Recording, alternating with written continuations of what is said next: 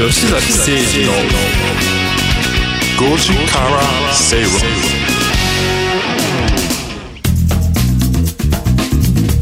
ラジオ日経吉崎誠二の5時から正論をお送りしています。この時間はカムカムインカムクラブのコーナーです。このコーナーでは資産形成に重要なインカム投資をテーマに不動産や株式投資など投資商品の情報やニュースご紹介していきます。今日取り上げる話題が不動産投資におけるキャピタルゲインということですね、うん、インカムゲインについては先々週ですかね。そうですね。家賃収入とかですよね。コツコツ毎月来るようなのはインカムですよね。でキャピタルは漠然としてますよ。あの不動産の物件そのものを売り買いして得た差益というかそうそうです、ね、それがキャピタルでいいんですか、キャピタルですからまあ資本とまあ資産とですね、はい、なのでそれのまあ売却益っていうのはまあ不動産投資のおけるキャピタルゲインということですが、はい、まあ、なんか日本で不動産投資って あんまりキャピタルゲイン狙いをする人ってまあいるんですけど、まあ、プロみたいな人結構するけど、はい、バブル期のイメージですね。ねそうそうですよね。そイメージですね、でそれはなんかなんかなんか言い方あれだけどこう業界っぽく言うと馬場をつかむみたいな、うん、でなんかなんかもうそろそろ落ち目みたいなやつを買わされたみたいな。最後のね。最後のね、うん、まあ、そういうようなあのことを言うようなこともあったので、うん、なんかキャピタルゲインを狙う投資ってちょっと怖いよねとか。いやリスクが大きいイメージがありますね、個人でそんな頻繁にやってる方ってあんまり私 怖いよね。一個のミスが思いますね。日本はやっぱり、これどうしてこうかっていうと、あのここの多分今今この、うん。えー、今日2022年の5月31日ですけど、うん、今ここが1980年の5月31日だった。ら多分こんな議論してないんですよね。1980年代の頃の前半ってまだ不動産価格上がずっと上が上がるキャピタルキャピタルキャピタル上がってることしかしあの多分ねほとんど疑ってない。疑ってないですよ。80まあちょっとその前にオイルショックとかがあったり一緒にこうガクってきたりするけど。誰かいなかったんですか？こんな上がってるのおかしくねえかっていうのは。いやいや全体の気温が。全体気温でそうですよね。アメリカとかもあのリーマンショックの後なんか見てても、えー、リーマンショックが、えー、2007年8年とかすると、15年間ぐらい大して落ちてませんからね。そうするとずっと上がってるイメージですから、下がる日が来るなんてってみんな思ってるわけですよね。そういうような、えーまあえー、考えが片一方にあってでも多分現在の我々みたいなこう この時代に、えー、ごじこのこの時代にいい年のいい年、うん、40代50代の人たちっていうのは、えー、その頃に不動産投資をするようになった時は もう時々下がる可能性もあるよねと。リスクを見てるわけですよね。見てるわけですよね。ものすごい苦い経験が頭の片隅にあってですね この辺に。どなんかどうもすごかったぞと。僕はあの高校生ぐらいでしたけど、はい、どうもこうすごいぞと。で大学生に入ったぐらいになんか俺あのなんかなんていうかなあの。なんとかプリンスホテル泊まって彼女と泊まるぞとかと思ってたのに、もうバブルが崩壊して崩壊して。なんかもつ鍋食べようとかですね。いいじゃないですかもつ鍋も。高級今今高級。当時なんかあの貧困の精神の代表みたいな感じで食べ物でしたけど。時代変わるもんですね、まあ、そういうようなこう中でだ、まあ、大丈夫か理論議論ってあって、でそういう中の日本っていうのは基本的に不動産ってサイクルで動くんじゃねっていう感覚なんですよね。不動産にサイクルサイクル。上がってる時は上がるし下がる時は下がるしみたいな感じで、そうすると、えー、いろんなあの、まあ、僕は本にも結構書書きましたけど、うん、えー、2000えー、ここ最近で言うと、えー、2005年ぐらいからずっとこう上がって,、うんってうん、8年ぐらいがピークにこう一瞬下がって下って。まあ、その後2005から7年を足すと2012年ぐらいなんですけど、はい、12年ぐらいの終わりぐらいから不動産価格ってずっと上がってきてるはい、で、えーと、サイクル7年のサイクルですから、はい、途中でいくと3.5年ですよね、はい、と15年の、えー、終わりか16年ぐらいに一瞬ですね不動産価格が止まった時があるんですね。でその時はまさにサイクルがそのままだなっていう時だったんですよ、うんで、まあ、いろその頃のいろんな、えー、不動産系のレポートなんかに、うん、そろそろ、えー、バブルが終わる終わる、うん、不動産バブルこの辺止まるのかみたいなことが言われてる、結構大手シンクタンクとかレポートを出してたりとかするんだけど、うん。まあ、そのを、えーさらに、えー浮上させていったのがマイナス当時マイナス金利政策と呼んでいた、うん。2016年の1月の下旬ぐらいから行われた、もう一段の金融緩和政策をするわけです。えまあ、やっぱあれは不動産の観点から見るとちょっと横ばいにいろんな数字横ばいだったんですよね、秋ぐらいから15年の。そのの中でそのもう一度、えー上昇基調に乗せていったっていうのが注射を打ってくれた。打ってくれたと。であんまりだから気づかなかったんだけど細かくデータを追いかけるとあそこちょっと一瞬横ばい期があるんだよね。ええ横ばいになっていくとだんだん落ちるも落ちるんなんです。かもね。普通はまあ普通そうですね。普通はサイクル通りだったらってことなんだけどえ改めて不動産サイクルっていうのは7年でっていうこ7年か？とですか7年半ぐらいっていうのがここ最近のあのバブル崩壊以降は大体そのパイスで来てんだけど、はい。そのカンフル剤を打ったことによっでて大して目立たなかった、うん。でそのさっきの7年ペースでいくと2022年なんだよね。あれ？あれ？今年じゃない？で大丈夫かっていう議論もやっぱりある。ある。でそうすると例えば今今手元に中古マンションの、うんえーこれ実実実住物件ね。うん。の価格の上昇を見ると2012年の終わりぐらいからずっと上がってんだよね、はい。でもちろんあのコロナのショックの時一瞬だけ下がるんだけどそれもうそれは一瞬でずっと上がってると。じゃあその考えでいくと今が一番高値山の頂上かもしれないと。と考える人もいるわけ。です、うん。だけどだけどアメリカっぽいとか80年代の日本人っぽく考えれば、いやずっと行くよって人もいるわけ、まあ分からないですけど。バブル再び？再び。ずっと行くんじゃねって人いるでこう考えたらさっきのキャピタルゲインってサイクルがあるとするならば、ん。そこで買っていい時タイミングを見て売るってことですよね、うん。それでその差益を取るってことで多分例えば投資用の、えー投資マンションあのはい。ワンルームマンションとかでいくと、えー首都圏の平均単価を見てると2012年13年ぐらいがずっと上がってるんだよね。でそうすると2013年ぐらいに買った物件を、えー2020年に売却すると平均単価だけで600万ぐらい違いますからね。それは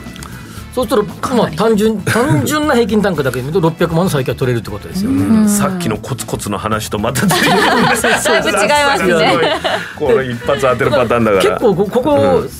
なんでこの話からしたかっていうかっていうと、本サイクルがあるのか否かっていうのは誰にもわからない。し、わからないけど。ここ最バブルの崩壊以降見たらそういう感じになってきてるけれども、ここえっ、とずーっともしか長もっと長期的に見ればここの20年ぐらいだけが異常だったかもしれないわけ。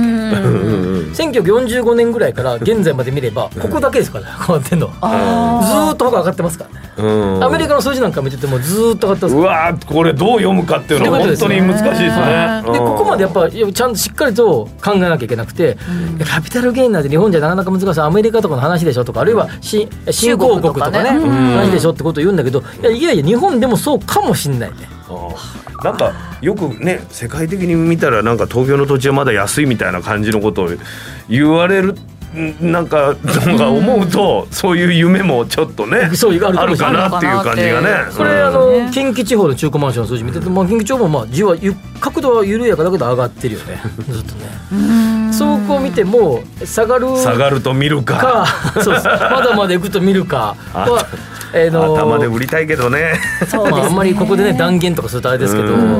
いやあのほいくつかの数字を見ればそのちょどっちの兆候が出るかって実は分かるようになっていて、ん。そのその兆候を見ていくと下がる方向と上がる方向っていうのはなんとなく見えてくるっていうのはあります。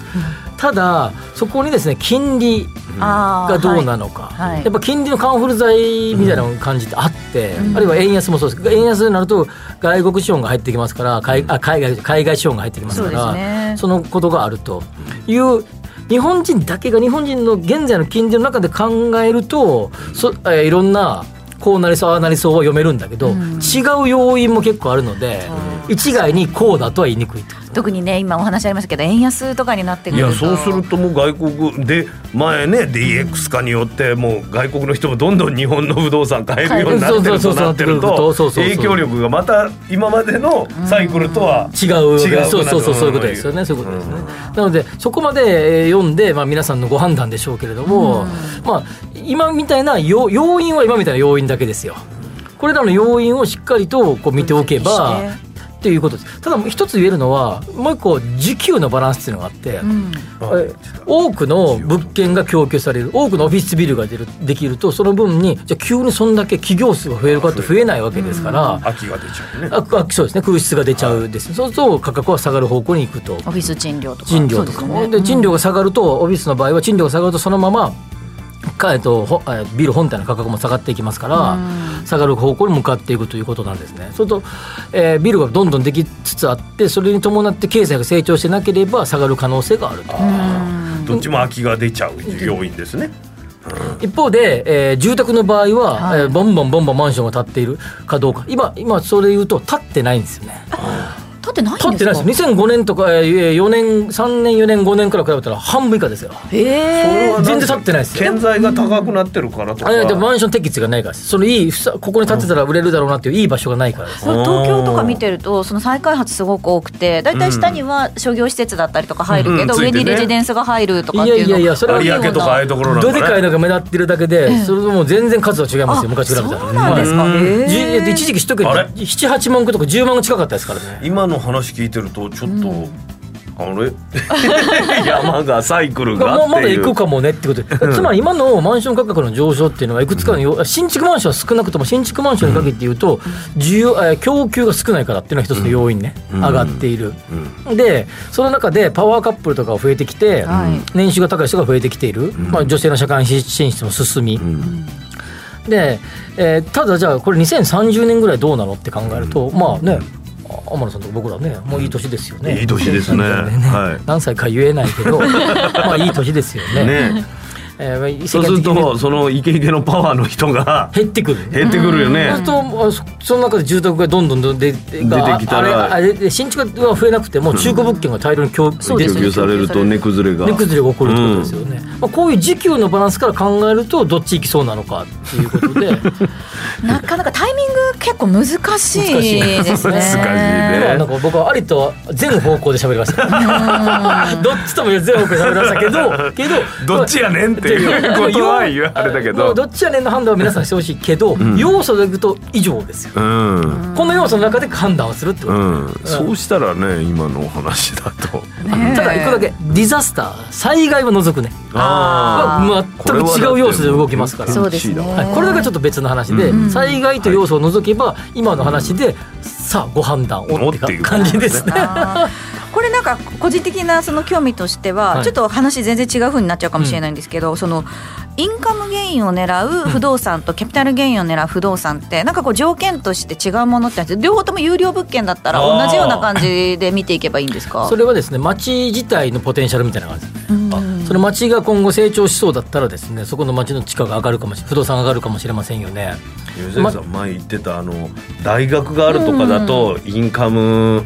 原因がねあ狙いやすいですよ。必ず見込まれるみたいなのもあるし。吸収合併しないような、うん。あの有名大学のそばっていうのは基本的にはおいしそのいい場所で。すとしてはでい。いキャピタルはさ町の勢い。キャ町の勢いですね、20年後にその町の勢いがどうなのかが多分キャピタルゲインで大きな要素だと思いますね。はあお先見のあそこに道路が走るとかね。絶対キャピタル長期的な、うん。